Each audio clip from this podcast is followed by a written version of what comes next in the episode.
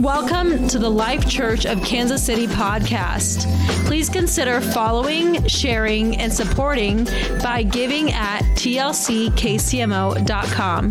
May you be blessed by the word of God. Oh, clap your hands, all you people. Hallelujah. Praise God. What an awesome time we're living in, a, a season. The feast of Israel was not for Israel, they was the feast of the Lord. And there were certain times when God told Israel, I want you to come before me. And at that time, when they would come bringing gifts to God, God would open the windows of heaven and just bless them till they couldn't hardly stand it. And here we are, right here, Sacrifice Sunday between Passover and Pentecost. Hallelujah. Hallelujah. And God's doing awesome things. Seems like God's just stepping around things and, and uh, shaking the world a little bit. I've been interviewed, I don't know how many times, on the movie The Passion. I've had a newspaper editor call me the other day, and he said, uh, I noticed on your website, on the, I guess that's where he got it on the United Pentecostal website, that you're the coordinator to the outreach to the Jewish people. And he said, Who is really responsible for Jesus dying? I said, You're talking to him. He said, What do you mean? I said, I'm, I'm responsible. I was the one, the reason he got nailed up. Hallelujah. He said, I'm serious. And I said, I am too. If it hadn't been for my sins, he wouldn't have had to go to the cross. I said, My spit hung from his face. My fist was the ones that punched him. And I said, I was responsible for Jesus dying on the old rugged cross. Hallelujah. Hallelujah. He said, Who's really responsible? I said, Really nobody because he's not dead. Hallelujah, he's still alive. Praise God. Praise God, he's still alive. Then he said, uh, Is your church anti Semitic? Are you for the Jews? And I said, We go to church every Sunday morning and Sunday night, most of us, and worship a Jew. Hallelujah. Hallelujah. I love Jesus with all my heart. Hallelujah. Well, everybody just lift your hands before we get into the Word and just have a little session of loving Him. Hallelujah. Praise God. Praise God. Praise God. Praise God. Hallelujah. Come on, pray in the Holy Ghost a little bit.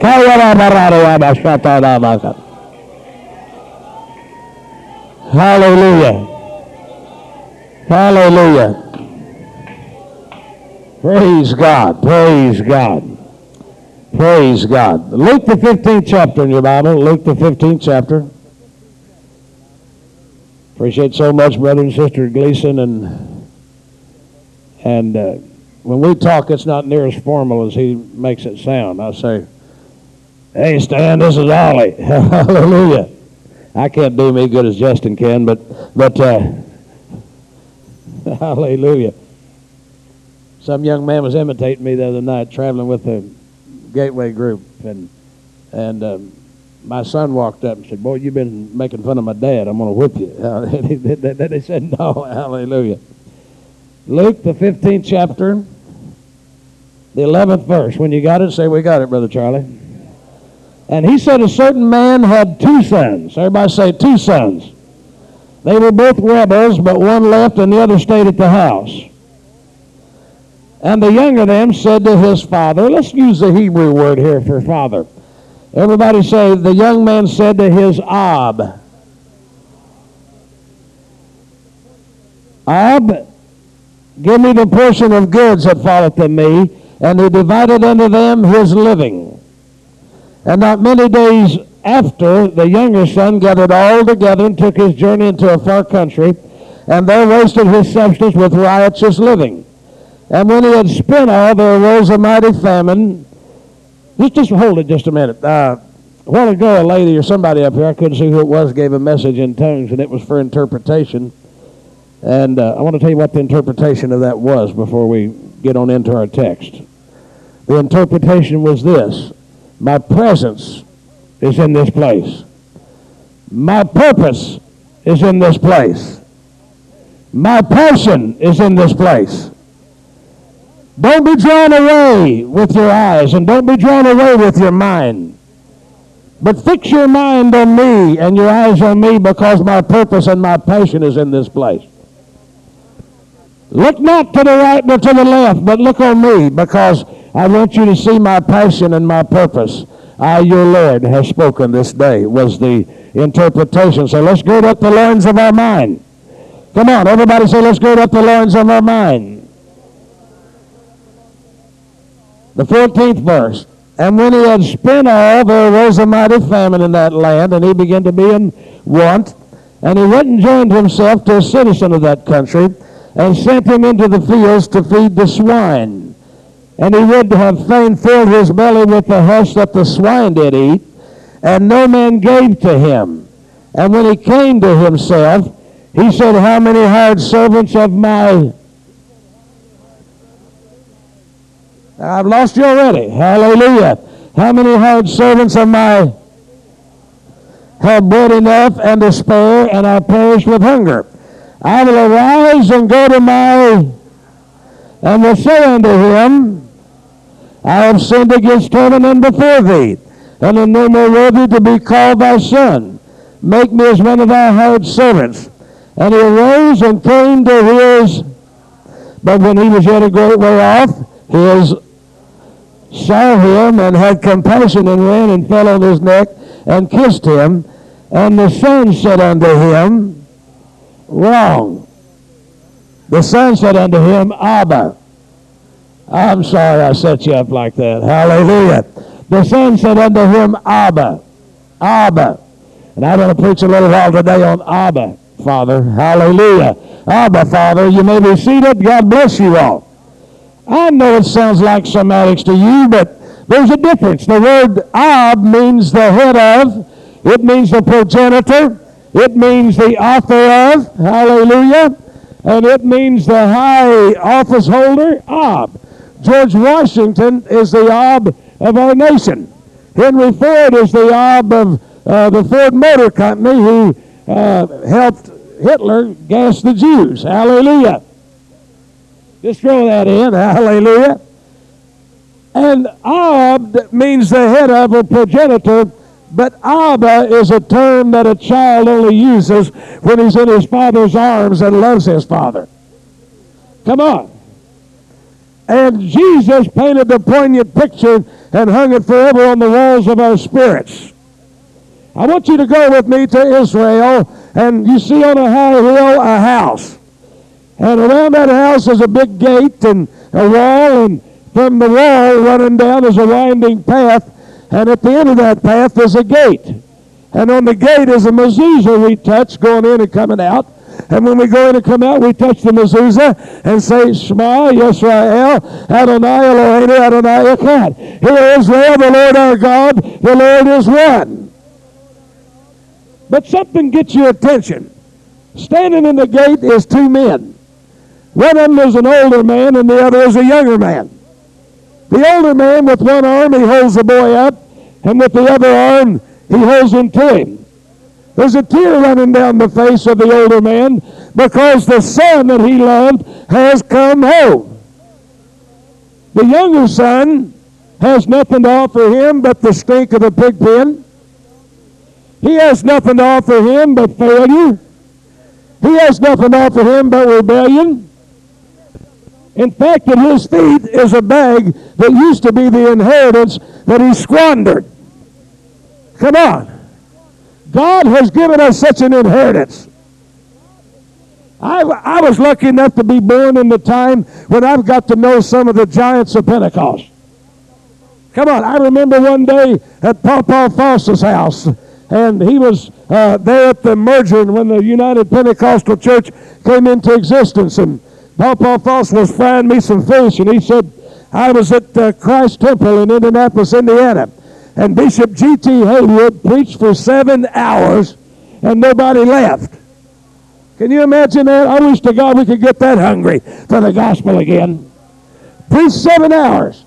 And then he said, I'm going into my office, and I'm not coming out till next Sunday. And Bishop Haywood uh, nailed the door shut, and he came out the next Sunday and said, Uh, I didn't get a sermon while I was in there, but God gave me a song and began to sing, I see a crimson stream of blood drawn from Emmanuel's veins. Hallelujah. Come on, what a heritage we have. And the young man has spent it all. The young man has spent it all. And all he has to offer the Father is the smell of the pig pen. Now I want to tell the church something just a minute. Anytime you get into this dimension and, and you get into talking about uh, taking back territory the devil has, the devil's going to fight us. Come on, the devil doesn't like what's happening right here. The devil doesn't like what's happening to Life Church, so you need to kind of shake yourself and get in here and get in the rumble with me. Come on. I came here to rumble today. Hallelujah. When I was in the world, I used a pair of brass knuckles, and now I'm in the church. I got an Action T-38s. Hallelujah. Come on, we came to take what belongs to us. Come on, Kansas City doesn't belong to the devil. It belongs to the one God, apostolic, Jesus name people. So come on, let's stir ourselves. And the young man has come home. Everybody say, I remember the day I came home. All he has to offer the Father is heartbreak, the smell of the pig pen. His back is covered with the filth of the pig pen, but he knows he's got to get back to his Father's house. He says, Abba, punish me, devote me, I'm willing to give up my name. I'm willing to become a servant. There's only one problem. The father is not willing to stop being a father. Come on, hallelujah. I said the father is not willing to stop being a father. Seven times he called him Ab. But when he got in his father's arms, he said, Abba, which means my daddy. I love you. Hallelujah. Come on, I don't care what the storm is. You need to learn to climb up in your Abba's arms and let him hold you through the crisis. See, to the 21st century Gentile, you have no concept of what it meant for somebody to call God Father. In all the Talmudic volumes, in the Babylonian Talmud, the Jerusalem Talmud, the Mishnah, the Targums, the Haftorahs, the Masoretic text, no Jew ever calls God Father. And when Jesus called him Father, it meant that he was more than just a man. Come on, it meant that he was God wrapped in flesh, come to redeem the world. The first recorded words of Jesus is, Don't you know I got to be about my Abba's business? The last recorded words of Jesus was into my Abba's hand I commend my spirit. Come on. In John alone, he calls him Abba 156 times. He always used this term, except when he was on the cross and sin came on him. And he said, My God, my God, why hast thou forsaken me? You know why? I liked what Pastor Gleason said. It's not about buildings. Come on. It's not about religion. If it was about religion, I would have been in the synagogue Friday night and been home schmoozing today. It's not about religion. It's he wanted a relationship. He wanted somebody to put his arms around. He wanted somebody to touch. I talked to a lady the other day and she said, I'd like to come to your church, but I've been married nine times. And she said, the, the man I'm living with, I'm just living with now. And I said, You sound biblical. And she said, I'd love to come to your church, but they wouldn't want me in there. She said, I've been a drug dealer. She said, I've been a prostitute. She said, I've been a go-go dancer. And I think her go-go went, went a long time ago. Hallelujah. She said, she said, I've been married nine times. I'm living with a man in sin right now. And she said, You wouldn't want me. I said, You know what? God's been looking all over this city for a mama that's been married nine times to sit on the front row and clap her hands and jump up and down and worship God. I said, If they don't want you sitting in there, Jesus is not going to come in there. Come on, if you don't want the baby that God has put in the room of this church, why build a nursery? I was talking to preacher, I was staying in a preacher's home one time, and I don't do this anymore. I don't stay with preachers. I, I, got the, I got credit cards now. I can get me a motel. But I was staying with a preacher, and he had a boy about 17, 18, little old rebellious kid, and out, thought he was cool, and, and he was supposed to have been home at midnight, and they woke me up arguing at 3 o'clock in the morning. And when the boy walked in, his daddy looked at him and said, Good morning, child of the devil. The boy said, Good morning, Father. Hallelujah.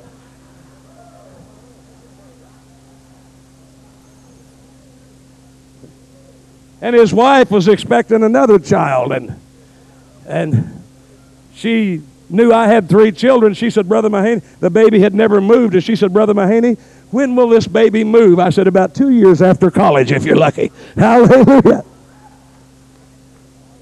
Come on. The most exciting time in our lives. I thought my wife was the most beautiful when she was carrying our children.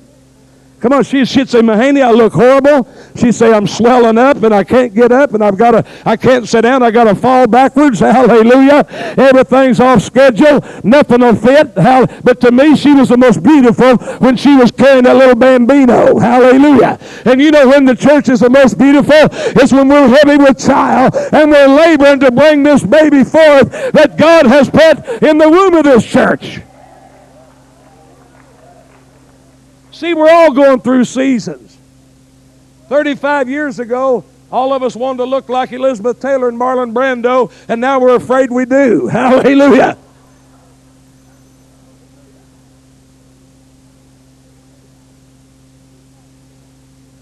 But three times the Bible said we've been adopted. Adopted. Adopted. Adopted. And each time before it uses the word adoption, it said we've received adoption. The word receive, received always precedes the word adoption. Now, we biological parents have no concept of what it's like to crave and adopt a child.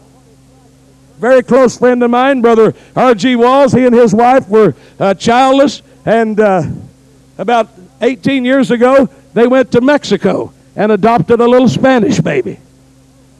And the night they brought it home, I got in my car and drove four hours, knocked on the door, and I said, I brought your little baby a gift. They just got off the plane in St. Louis and drove to Illinois from Mexico where they got the baby. And I brought the baby. He said, What is it? I said, I brought it some taco chips and salsa. Hallelujah. And they walked around just smiling about that baby. He, he said, I want to adopt a child. I said, RG, I've got three kids. You can adopt all of them. Come on. We've got three children, all three born on August the 29th. Think about that sometime. We're really oneness. The boy, the first boy and girl we wanted, but the third was one of those unplanned deals. Come on. You don't have to move or say anything. If you know what I'm talking about, like say, mm-hmm.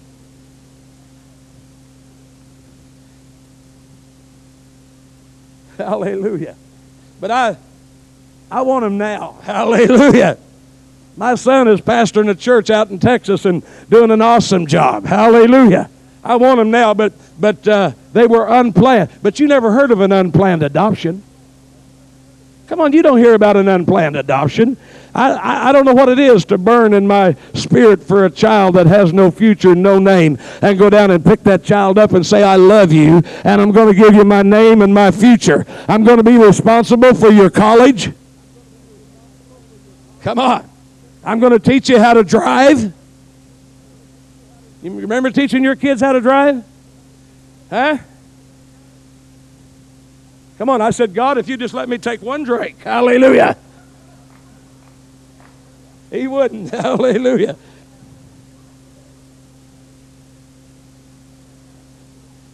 But you know what?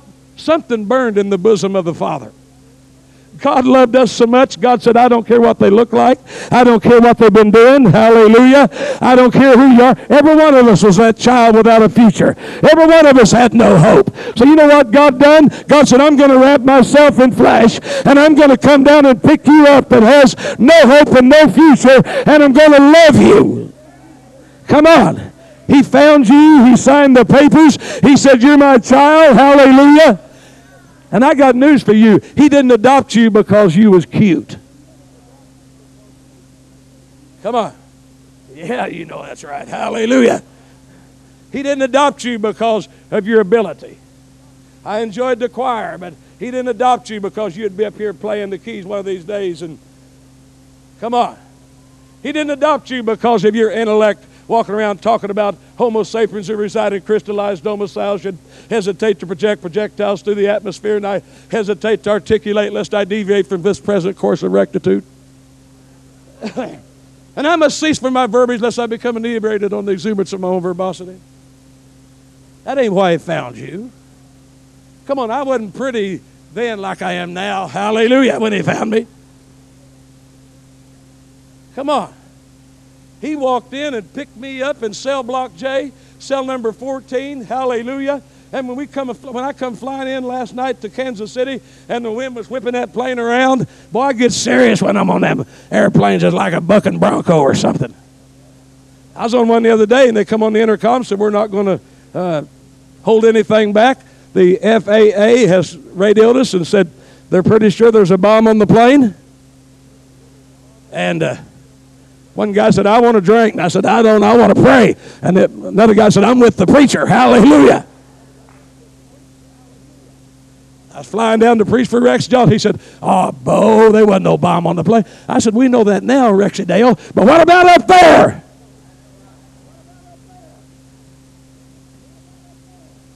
See, God didn't see me with this reverend rig on. And when I flew into Kansas City, Listen, when I was a young preacher, I asked God to let me come to Kansas City. All my ministry, I've asked God, let me be involved in Kansas City. Because I, I was living here when I was dealing drugs. I left town one night and the cops were chasing me and they'd shot the window out of my car. Hallelujah. And the next time I came back, I was preaching at General Conference. Hallelujah. And I've always been in, and, and, and I flew in last night, and God said, There's a revival in the womb of this church. He said, There's a revival and you feel it moving. He said, There's a revival, and I sent Jim Larson to stir it. There's a revival, I sent Terry Black to stir it. And there's a revival, and I sent you today to deliver that revival, baby, and bring us to God's cause and God's awesome purpose. That's his mission, not buildings. Come on, not religion. He had all that. There's never been another temple like the temple in Jerusalem.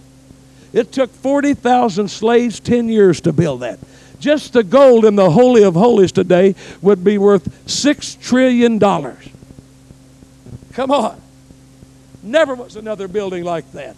But you know what? He walked out and left that empty veil flapping in the wind and said, I'm going to Pentecost. I'm going to find me somebody that'll worship me. Come on. You know why? Because 33 years prior to that, he took off his nail apron in the carpenter shop and hung it on the nail of destiny and said, I'm leaving this place. I'm going because somebody has to have adoption. I got news for you. My face was the face that he saw, my voice was the voice that he heard. You know what? I think I'd have come back when crosses were out of style. But he didn't care. He said, I'm coming to do it. I'm coming to do it. He laid down on the nails. I told a man the other day, I was on a television interview. They, I was, they wanted me to come on and talk about Passover, and they said, We're going to give you 10 minutes. And, and, and I began to talk. About, I was on there one hour and 45 minutes, and people still calling and wanting to know about what Passover means and what's happening in our world. Our world is hungry for what we got. Come on, we're the greatest kept secret in the world. Hallelujah. Come on. And I thought about that. I thought, God, it wasn't about buildings and religion. Nails can't hold God to a tree. Come on, you can't hold God to a tree with nails. And a crown of thorns can't embrace the cranial structure and the thought patterns of a God that flung the stars to the farthest corner of the night, and the greatest computer in the world is like a flea trying to figure out a 747 jet? Come on, how can the hands that flung the world into existence stay on a cross? Because he came down to adopt us. Now, listen to me. The Bible said in Revelation that there's pillars in heaven, and on those pillars, he has your new name written. Listen, God loves you so much that he's got into graffiti thinking about when you get home. Come on. Nobody in my neighborhood ever became a doctor because you can't uh, write prescription with a spray can. Hallelujah. But you know what? God loves you so much, He thinks about you, and He goes over to the pillars in heaven and writes your name on the pillars. Hallelujah. If God had a car, your name would be on the bumper sticker. Come on. He's carved your initial on every tree in heaven. And you know what the Bible said? He's got your name tattooed on the palms of his hand. Come on, that's how much he loves you. He doesn't care about the junk you're going through. I was preaching for one of these preachers that preach against everything but fresh air a while back, and my oldest son was going through some junk, and he said, I wouldn't put up with that if he was my son. I said, I wouldn't either if he was your son, ignorant. Come on. I've got the joy of the Lord, and I'm going to have revival, and I'm not going to let this UPC Taliban stop me. Hallelujah. Come on. I'm going to love God. I want to know more about God. Hallelujah. I want to know Him. The magnificent obsession of my soul is to know Him.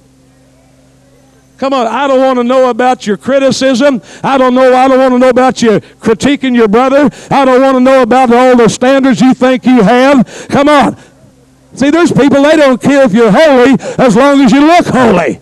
I'd rather some person be holy inside and not measure up to the little Pharisee club outside and be holy inside. He loves you. He loves you.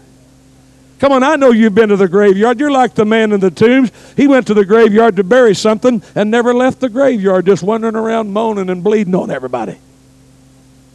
Come on. You need to realize it's not about you. Hallelujah. I like what Brother Gleason said. These aren't the colors. Some of you are going to get aggravated about the colors. Some of you are going to holler because the PA is too loud. I'm kind of hacked because it ain't loud enough up here. Hallelujah. And you've got a church full of women anywhere from their mid 40s to their mid 60s, and there's no way you can adjust the temperature to suit them. Yeah, you got that. Hallelujah. Come on. I made up my mind. I've got the best decade of my ministry ahead of me, and I'm not going to spend it griping and complaining and being judgmental and chasing the anointing away from me. Come on. You know what? When you're a sinner, you want God to accept you by faith. How many was a mess when you came to God? Come on. How many's been in God a while and you're still a mess? Hallelujah. Come on, I am. But you know what? When you come to God, you wasn't, you wasn't exactly like you needed to be. And you wanted everybody to accept you by faith. Come on. Why don't we learn to accept each other on credit that God is going to take us to where He's called us to? Good God, you do everything else on credit. Come on. Had a guy the other night in a in a, a Nehemiah project, a, a, deal I do to help churches raise money. He said, "Only way I can raise money is uh, go down and charge it on my credit card." I said, "Go charge it. Just lock your wife away from Walmart and the mall and and, and, and charge it. Come on, we do everything else on credit." Hallelujah. See, the problem with God, the problem with God is he'd rather go to hell for us than to go to heaven without us. Hallelujah. Come on. God is for us. Everybody say that. God is for us. Come on, say it again. God is for us. And say, if God be for me, who can be against me? The magnificent obsession of when I was a young preacher, when I was a young preacher, I'll be honest with you, I started out a little in the hole more than most guys did. I met the district board for the first time in the state of Kansas, and, and uh, Brother Jimmy Hall was the superintendent. Precious guy. And he said, What are you going to do if we don't give you a license? I said, I'm going to preach. God called me to preach in UPC secondary. Come on. So I got out in the restaurant the next day and got up and preached for 40 minutes and introduced all of them. They give me my license. Hallelujah. And, and my dream was to be accepted by the brethren. And I'm still not accepted by the brethren. Come on. Had a guy the other day tell me, said, God hates you Jews. And I said, Do you have Jesus in you? And he said, Yes. And I said, You got a Jew in you, ignorant. Hallelujah. You didn't promote my new book out in the vestibule, Brother Gleason. I got my new book out there on the character of God, the way the Jewish people knew it. Hallelujah. So if you don't like me, you probably won't like the book. But I've never, been, I've never had the battle of Scripture where it says, Beware when all men speak well of you. I told Brother Gleason, I said, you need, we need to have some conferences, had tact conferences, and have me and Jeff Arnold to preach them. Come on. And then you know what? I wanted to I wanted to preach at a camp meeting. I preached over 215 camps. I wanted to preach at General Conference, and I preached at General Conference uh, three different times. In fact, one year I preached a night service, and he preached a day service. They hard to figure out which one was the most impacting. Hallelujah. Now his was. I heard all about his, and they said, "What was that fat guy's name?" Hallelujah. I wanted to write a book. I wanted to write a book. I was writing three books, and God spoke to me and said, My people know about me, but I want my people to know me. And God said, I want you to write a book, and I want you to call it He's My God Too, and I want you to relate how the Jewish people knew Him. T.W. Barnes told me the other day, he said, We've been needing this book for 50 years in our movement because it's about the character of God. And if we're ever going to have the revival, we're going to have to be like Jesus. Come on. We're going to have to be like Jesus. Hallelujah. Now walk with me along the road, not far off the Via Appia. It's a road in Rome. And all of a sudden you hear a voice coming out of somewhere, and you hear him say, I think myself happy. And you hear another voice that said, I'm persuaded he's able to keep that which I have committed unto him against that day. I'm now ready to be offered. The time of my departure is at hand. And finally, it dawns on you that the voice is coming from a dungeon three floors beneath the streets of first century Rome. And it's coming from a man that's isolated and chained in that grim, gray, grimy hellhole called the Mamertine prison. Come on. And his days are numbered. And he said, I think myself happy. Here's the key what made him happy. I fought a good fight. I finished my course. I've kept the faith. God showed him on the road to Damascus his purpose for his life, and we'll never be happy until we have the purpose for our life. I had a man call me this week, Brother Gleason, and you know him. He's worth $400 million. Has his own jet plane. He said, I'm buying 12 racehorses, and the cheapest one was $200,000. And, and I said, how you doing? He broke down began to cry. He said, I'm not happy. He said, I'd give everything I own if I could one more time have the relationship I used to have with God. Come on, money's not the answer. Now watch this. It's Passover in Jerusalem. It's his last supper. How hard do you think it was for him to sing that night? Do you know they sang at the last, we call it Pesach. We had Passover for about 60 uh, preachers and their wives at, at Passover. And we went through all the, the things, showed them where Jesus was in the, uh, the bread there. But you sang at the end. We ought to, and, and, and you drank four cups of wine. We ought to worship like Jews that just drank four cups of wine. And they sang. And as they stand up, they, he takes that last cup and it's the bridegroom cup.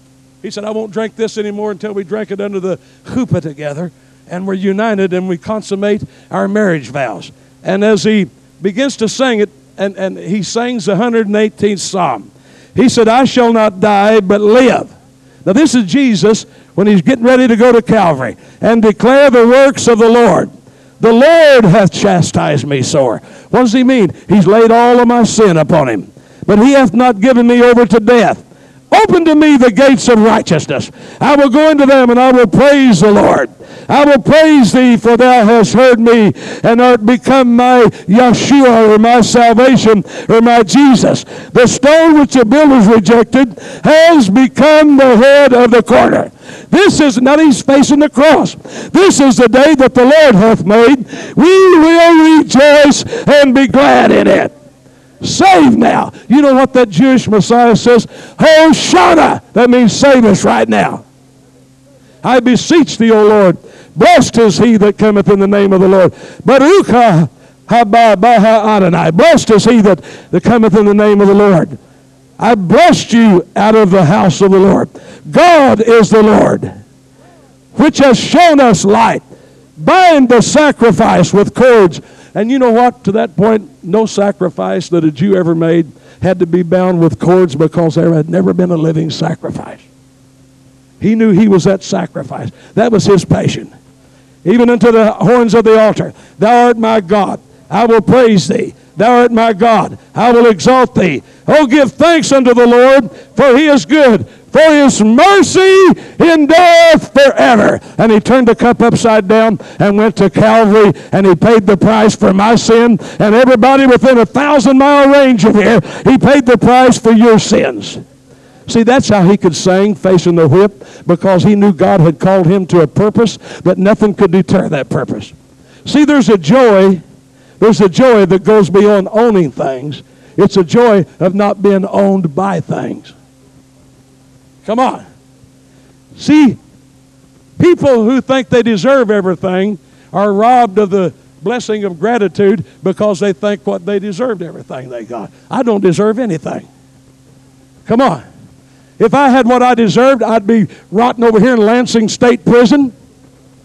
I'd be dead with a bullet in my brain or an overdose of drugs. I don't deserve this. I don't deserve the wife I have at home in Little Rock today. Come on.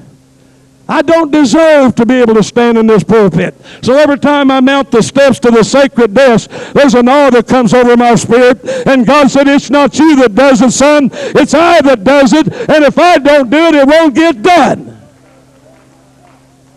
See, when you really get into God's purpose, you learn to hold everything loosely up to God. And you say, God, you take what you want. And then God always takes what he needs and lays a far greater gift back in your hand. The valley is for decision, the mountaintops is for vision. See, it's all his anyway. What an awesome time you guys live in. The time of vision, the time of sacrifice, the time of God's purpose. Come on, this is the most exciting time in the world. Hallelujah. See, the valley is for decision. You've been through the valley. You've moved all the way from 40th and Harrison to the high mountain. Hallelujah. God has taken you for his purpose. Everybody say purpose. Say passion. Say that's what God called me to. I was in San Diego one day preaching for Brother Jim Larson, and Jim was flying in that evening, and and uh, so Brother had a ball. What's Mark? I said, let's go to the swap meet. They call them flea markets here, but back there we call them swap meet in California. I said, let's go to the swap meet. I love to go to these places and Gentile people down. what? Hallelujah. So we go up here, and there's a guy that's got a table full of medals. I'm talking about military medals. And he's got a medal of uh, Purple Heart, and he's got one, a Silver Star, and he's got one, some kind of medal for bravery. And I walk up to him, and, and I didn't want to buy a medal, but I, I, I like to talk to people. And I said, uh, How much for that uh, Silver Star? He said, 12 bucks. I said, You mean I can get a Silver Star for 12 bucks and not have to wear a uniform? or not have to get my hair cut like that, or not have to go through basic training. No sweat. He said, right here, 12 bucks. And I looked coming through the crowd was an old boy in a wheelchair with an American flag on a big old long aerial just a flapping in the wind. And that old guy come up there, and he had one leg missing. He had a his old Vietnam Army jacket on, had some medals pinned to it, old beard, he just took his cane and just turned that whole table upside down. He said, Boy, you're not selling the medals that my boys died for. He said, Well, it's over in He said, It's not over with me. He said, The reason you can do this, the reason you can act like this, the reason you can have the flag laying on the ground is you've not invested anything in our country. I invested everything I had in this country. Come on. See, the reason people can talk about the church and the ministry, you've not invested anything. But when you poured your life into this, it becomes precious to you. See, that's why, that's why the work of God is so precious. I stand on altars that my forefathers built. Come on. I stand on altars that people wept to have this gospel preached. I stand on altars and preach of people that was willing to lay their life down. Come on. When Abraham, when Abraham took, can't think of his Gentile, Isaac, uh, Isaac, hallelujah. When Abraham took Isaac and laid him down on that altar, you know, Isaac means laughter. He told Sarah and Abraham, said, You're going to have a baby. And Sarah laughed over behind the tent flap. And God said, You just name him laughter from now on. Every time you call his name, you'll think you didn't believe God. He said, Now, I blessed you. And then he got to a certain age. I think Isaac was 33 years old. I know that don't fit well with the pictures and stuff. Hallelujah.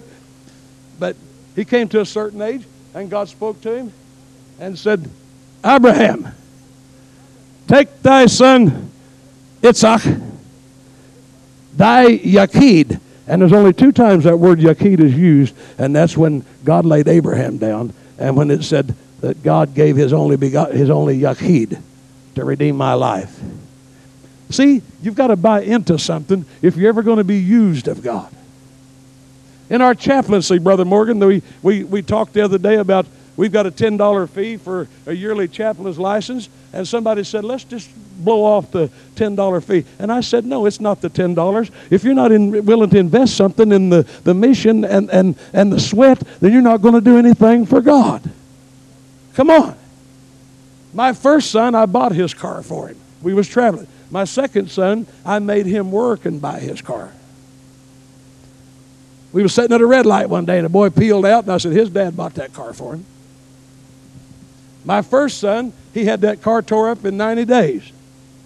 My second son that had to work and buy his car, he armor all the hoses under the hood. Come on. You ever get bothered by people like Paul? Uh, Paul's marooned on the island. He's trying to build a fire, and people sitting up there won't even pick up a stick, and they want Paul to build a fire, but they won't even pick up a stick. Come on. They're sitting over there, their teeth rattling on the north side of religion, and won't even pick up a stick. And when you begin to build a fire, there's going to be things that fasten to you that you need to shake off. Come on, I refuse anything that's not uh, helpful to my destiny to fasten to me because it does. I'm going to shake it off. Hallelujah. And then they criticize Paul. Well, he must be a murderer. Or this wouldn't have happened. They for, we, we forget Paul was a murderer. See, when it really gets tough is when the devil accuses us of what we really are.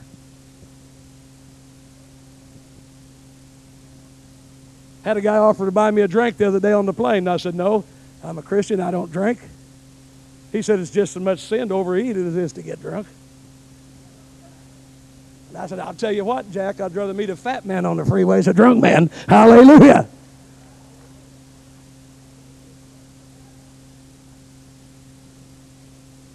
Well, I'm not going to worship because I saw that person worshiping that's a hypocrite. I'm not going to I'm not going to shrink myself down spiritually where I can hide behind the biggest hypocrite in the church. One guy told me, he said, I'm not coming to your church, it's full of hypocrites. And I said, Boy, you'd feel right at home. Come on. Hallelujah. See, Abraham built an altar and laid what was, you got to be willing to buy into some vision. He laid Isaac down on the altar, and by the way, that's the same place where one day David when the plague was ripping through Israel, David, Gad came up and said, Build an altar, and David built an altar at the same place. Abraham built an altar. God said, Build. I'm going to show you why God loved David so much. It wasn't because I've heard it preached because he could get out there and boogie and look like he was on Soul Train. Hallelujah. That wasn't why God loved. I don't want to hurt you music guys' feelings, but that wasn't why God loved David. You know why he loved David? Somebody said, because he was quick to repent. No. I gave all the pat answers too. You know why I love David so much? He said, I want you to build me a five by five by five by five foot altar.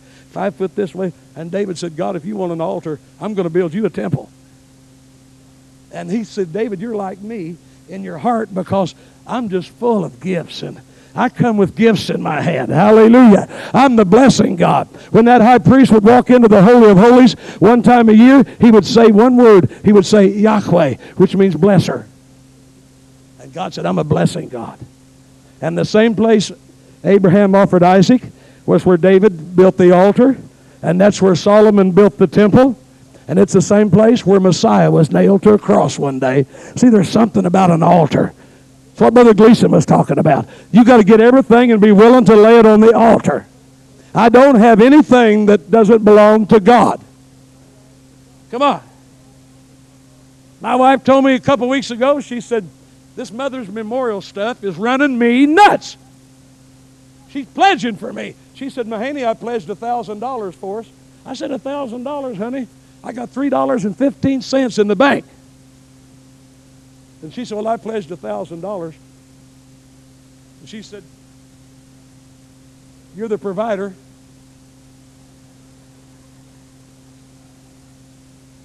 So you know what I done? Instead of coming to Kansas City, I went through Nashville and preached an anniversary service last night and preached another little deal Wednesday night. Hallelujah. Come on, because we can have that to lay on the altar. We're going through a little financial crisis, and, and, uh, and, and, and so we're laying that on the altar. And when, when I go through a financial crisis, I begin to give, and God begins to get me out of that mess. Hallelujah. You know why? There's something about an altar. I said, There's something about an altar. You see, the Bible said in Corinthians, and this has always blown my mind. I want somebody that's smarter than me to explain this to me one of these days. It said, The foolishness of God is wiser than man, and the weakness of God is stronger than man. And I asked God, this Bible, this book right here will shed a lot of light on those commentaries. Hallelujah. And I asked God, I said, God, explain this to me like I'm a third grader. And God said, uh, You're pretty, getting pretty proud of yourself. Hallelujah. And I said, God, what do you mean the foolishness of God? It don't seem to me like God's got a whole lot of foolishness about him. And the weakness of God, even his name, El Shaddai. Even his names belie his strength. I said, God, you're foolish. What is your foolishness and your weakness? And God said, My children are. He said, I'm telling you what? He said, I get foolish when it comes to my kids. He said, when my prodigal began to come home, I couldn't stay on that front porch. Hallelujah. He said, when the prodigal began to come home, he said, I got up. Hallelujah. I got off the porch and I got involved in the picture and I ran and fell on him. And, and the Bible said kissed him in the King James. But you know what it says in the original? And kissed him over and over and just kept kissing him and kept kissing him because it's in the imperfect uh, gender. Hallelujah. Imperfect. Just kept kissing him. And God said, my foolishness is my children. He said, I seem weak to people because when my children mess up, I don't break judgment on them. And he said, That's my weakness, my children, and my foolishness is my children. He said, When one of my children sin, they don't die. But he said, What I done at Calvary is so powerful, it holds their sin out there in suspended animation until they can get to my blood. That's, he said, I'm foolish about my kids. Hallelujah. He said, I'm weak over my children. Hallelujah. Come on. Come on. I'm weak over my children. And he said, You know what? He said, My kids can get in such a place worshipfully and honoring me and giving that when they get in that place, I can't hold myself off of them. Hallelujah. Come on. God said there's a place in His children when we get to a place in loving Him and worshiping Him. Come on. Don't worry, there ain't many going God's going to dive on you right now out there. Hallelujah. But he said there's a place that we can get in loving him. Hallelujah. I was sitting in a barber chair not long ago, and all of a sudden I had my eyes closed and I felt somebody put their arms around me. And I don't want nobody hugging me up in a barber chair a hair salon. And I opened my eyes, nobody was there. The barber was over at the other. And, and I said, What's it? And God said, It was me, son. Said, I loved you so much, I just wanted to put my arms around you and love you. The barber come over and said, You get something in your eye? And I said, No. I'm just worshiping God. Hallelujah, hallelujah, hallelujah. Come on. I'm telling you, there's spiritual postures that we can get into that our Father cannot stay off of us. Come on, that's why at certain times in service, when we enter into that dimension of worship, that the Shekinah begins to roll and fall on us because God's foolishness is His children. For God so loved the world, He gave. See, God kept you for this moment in your destiny. From there to here, God has kept you. Come on, there's seasons in your life, there's seasons of planting. You know what? God woke me up. I looked at the clock and it was 15 minutes till 5 this morning. And Brother Gleason said, I'll pick you up at 12:30, Charlie. 15 till 5. And I said, God, I can hear you at 6 or 7. And God said, I want you to have a morning sacrifice. I said, okay. And God spoke to me. And God said, You tell my people if they want an unusual harvest, they're going to have to have an unusual sacrifice.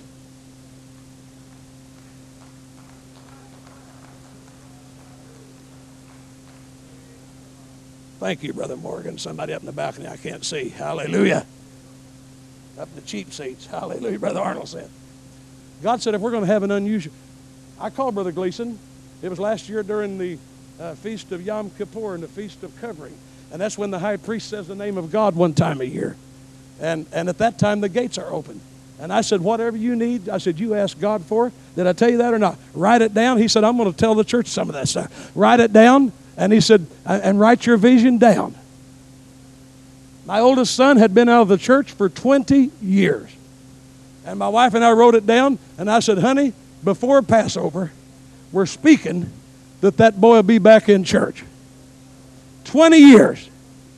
20 years, Brother Morgan. He's been out, went through two divorces, drug rehab, alcoholism. He sung Sunday night at the church in Little Rock. Hallelujah. Come on. Hallelujah. Come on. He sung Sunday night at the church. And he said, I tried to find something I thought I had to have. I tried it in drugs. I tried it in marriages. I tried it in alcohol. And it was there all the time. He said, it was there all the time. Come on. God said, if you want to have a supernatural harvest, you're going to have to plant a supernatural seed. I told my wife when we made that prayer, I said, honey, we don't have any money. I, I, am not poor mouthing. God blesses me. But if God would give me a million dollars today, I'd be broke next week because I'd give it into the kingdom of God. We can't even buy Bibles for inmates. Come on. And you don't come to God without bringing gifts. Come on, you don't just blunder into God's presence. You send gifts. That's the reason the Queen of the South sent all those presents, a caravan. You, and I said, honey, let's give a gift that we don't even have. Let's give a gift we don't have. And we gave a gift. And I said, God, I'm not asking you for money back. I'm asking for my family back. My son left the church when he was 16 years old. And we was riding along the other day, and my wife said, honey, it's just like having Nick back starting all over again at 16 years old. I went to Walmart the other day, and he called me and said, Dad, don't ever go to Walmart without me again.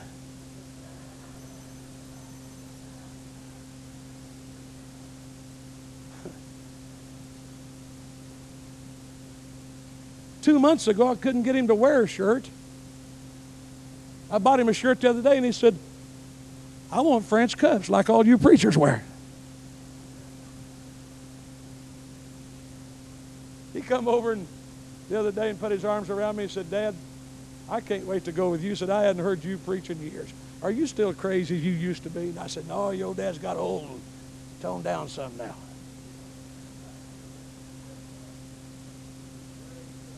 He loves Brother Gleason. He come to me the other day after he had prayed through tears running down his face and said, Dad, I'm going to tell you something. He said, I'd have never made it back if you would have compromised on the truth. He said, I'd have never made it back if you would have abated me in my sin, but you stood against, against my sin, not against me. See, the Bible said a man that, a man that uh, doesn't take care of his own family lead. And if you'll study that out in the Hebrew, it means a man that walks like he's supposed to in front of his family. It don't mean you beat up on him.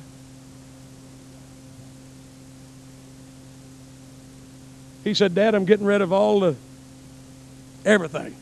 Anything that doesn't feel godly, I'm getting rid of it. Had a little mustache and hair a little long. Hallelujah. Had a t-shirt on, said, What are you looking at over there? You want whipped? Hallelujah. He whipped you too. Hallelujah.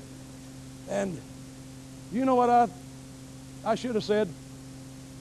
I'm not going to accept you until you get that hair trimmed up shave that mustache and get you a t-shirt that says, what would Jesus do?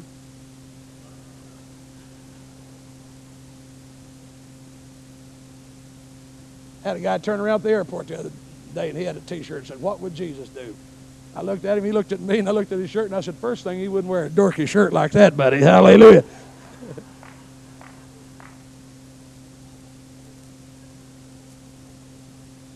Now, Nikki, if you'll unhook your cable and quit reading, he's a motorcycle freak. He, he loves motorcycles. Quit reading about those motorcycles and get that pool table out of your house and shave, straighten up. I'll love you and I'll forgive you. You know what I did? I said, Come here, buddy. I said, Dad, I accept you. And that's the way God is. That's the way God is. That's the way God is. Come on. Had another preacher call me, and, and Brother Cantu knows him. He's from California. And about 22 years ago, his son backslid and got into a, a gay lifestyle. Uh, interior decorator in Beverly Hills. Has done homes for Ed McMahon and Johnny Carson, different people like that. And that preacher called me, and I said, What I want you to do it was, it, it, it was at the time of some of the feast of Israel. I said, I want you to write it down. You want your brother in church, and I want you to give an offering. Because when you come to God, you always want something from your hand to God's hand. He called me the other day and said, My brother's in church. He said, He's bringing more people than anybody else in the church.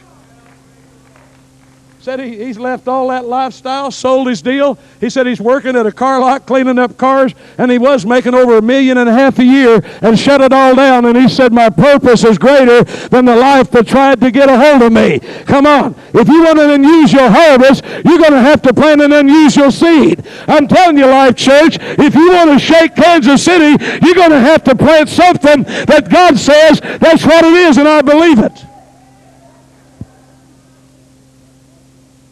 I was studying this morning, the Bible said a man's gift will make room for itself.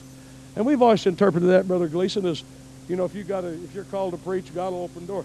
And, and, and if you'll study, that's not what it's talking about. When you lay a gift on the altar, that gift you lay will push everything else back and make room for your provision. Hallelujah. Hallelujah. Hallelujah. Hallelujah. Praise God. Shalom, little mama. Oh, hallelujah. That ain't another baby, is it? Hallelujah. Okay, hallelujah. I just dedicate so many to a family. Hallelujah. See, when you lay your gift down, when you lay your gift down, do you believe that men of God have stood in this pulpit and said that God's got a special revival and a special dispensation and a touch for this last day? Do you believe men have stood there and said that? Then the gift is going to precipitate the coming forth of that vision. Here we are, standing between Passover and Pentecost. Hallelujah. Sacrifice Sunday. How many here has got a vision? You, your kids, your family, something. You got something that you, you it seemed like it's going to eat you up if God does. Come on, lift your hand. If you don't, if you don't, you're backslid. Hallelujah. Come on, how many's got some? I'm going to tell you what. If you want the unusual harvest, you're going to have to plant the unusual gift. Come on, lift your hands and say, God, talk to me right now. Come on, lift your hands and say, God, talk to me right now. Come on, say, God, talk to me right now. God, talk to me right now.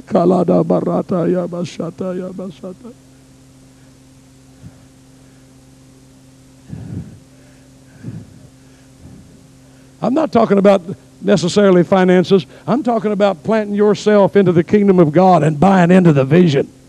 Come on.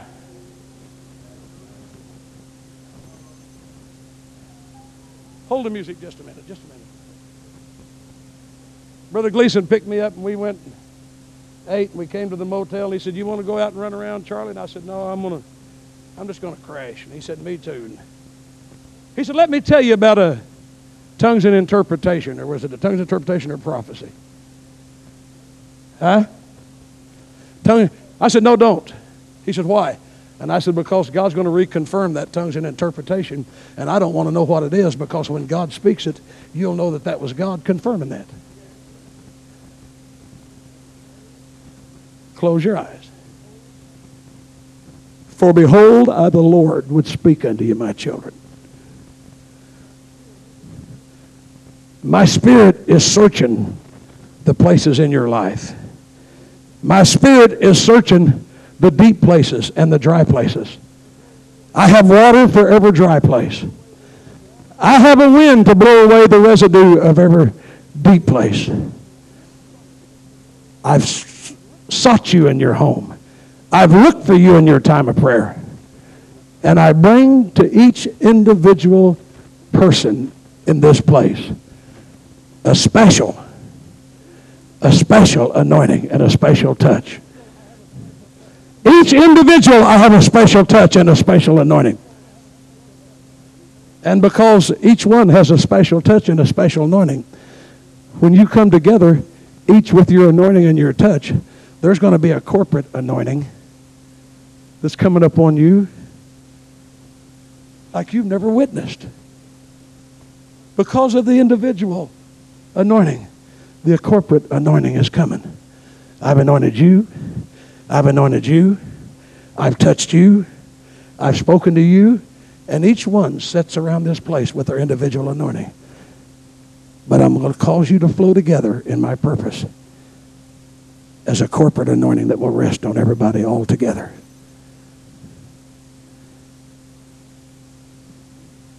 Release your anointing by your faith.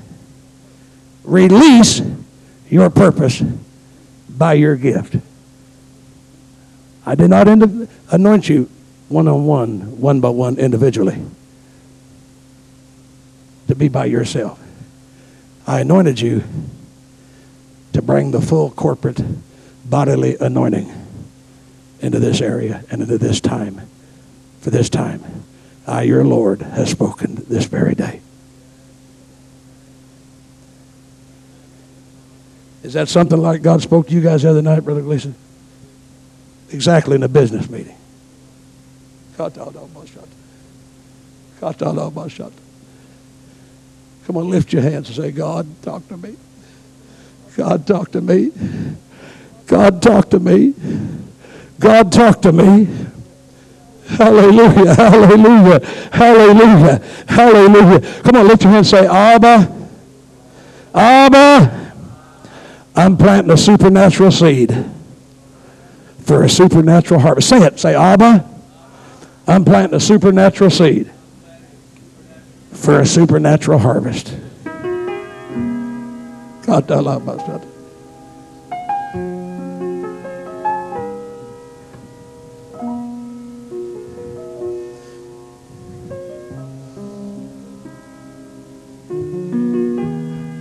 We got preachers all across the country. Brother Billy Cole's in agreement with us right now in this service. And Brother T.W. Barnes in Minden, Louisiana. Brother Kenneth Haney, I told him, I said, Brother Haney, get in there. He said, I'm going to say, he said, I love the Gleasons. God, they're so anointed and blessed people.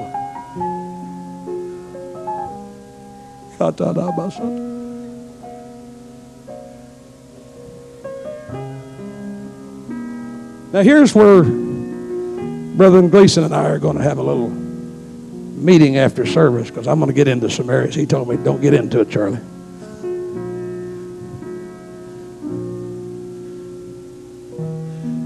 He told me, he said he'd come in the other day and his wife was crying. She'd been saving her money for a dining room suit. He said, What you crying about, honey? She said, God told me to take that money I've been saving for a dining room suit and give it into the vision for the mountain.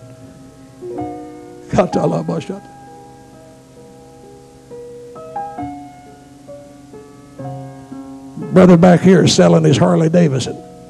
I don't know if I'd sell a Harley if I had one. When I'm talking about a purpose greater than anything we've ever had in our life. I'm talking about something that's going to ring through eternity. I said, What are you giving, Stan? He said, he said, I'm cashing in a retirement policy. I'm going to. Course, he's not as close to retirement as some of us. There's been some of you men that's written Brother Gleason that he began to tell me what some of you said and some of you emailed, and I can't believe it. A man that loves to fish giving his boat and motor. I was in a service the other night in Modesto, California for Randy Keys, and a Spanish couple in the hot summer went home and got their window unit air conditioner out of the house. And husband on one end of it and mom on the other end and brought it and laid it on an altar and said we want revival more than we want an air conditioner in a hot 106 degree weather in modesto california. Now what bugs me is i'm going to have to stand in judgment. I'm going to have to be there around the throne with people like this little Spanish kid took his Nike tennis shoes off and come and laid them on the altar. He'd save soda bottles all year long so he could have those tennis shoes for school.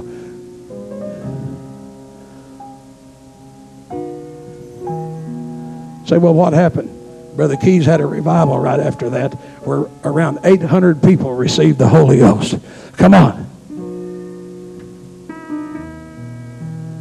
An unusual gift for an unusual harvest.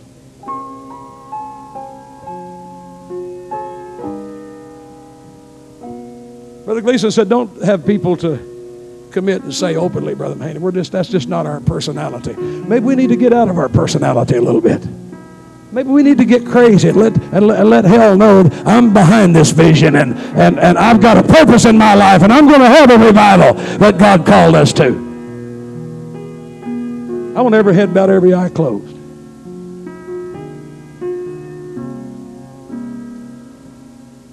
Nobody looking. Maybe there's somebody like to stand and I'll come and, and you tell us what God told you to put into this video. Thank you for listening to this message. For more content, follow us on Facebook, Instagram, and YouTube at the Life Church KC. Reference the episode notes for more details.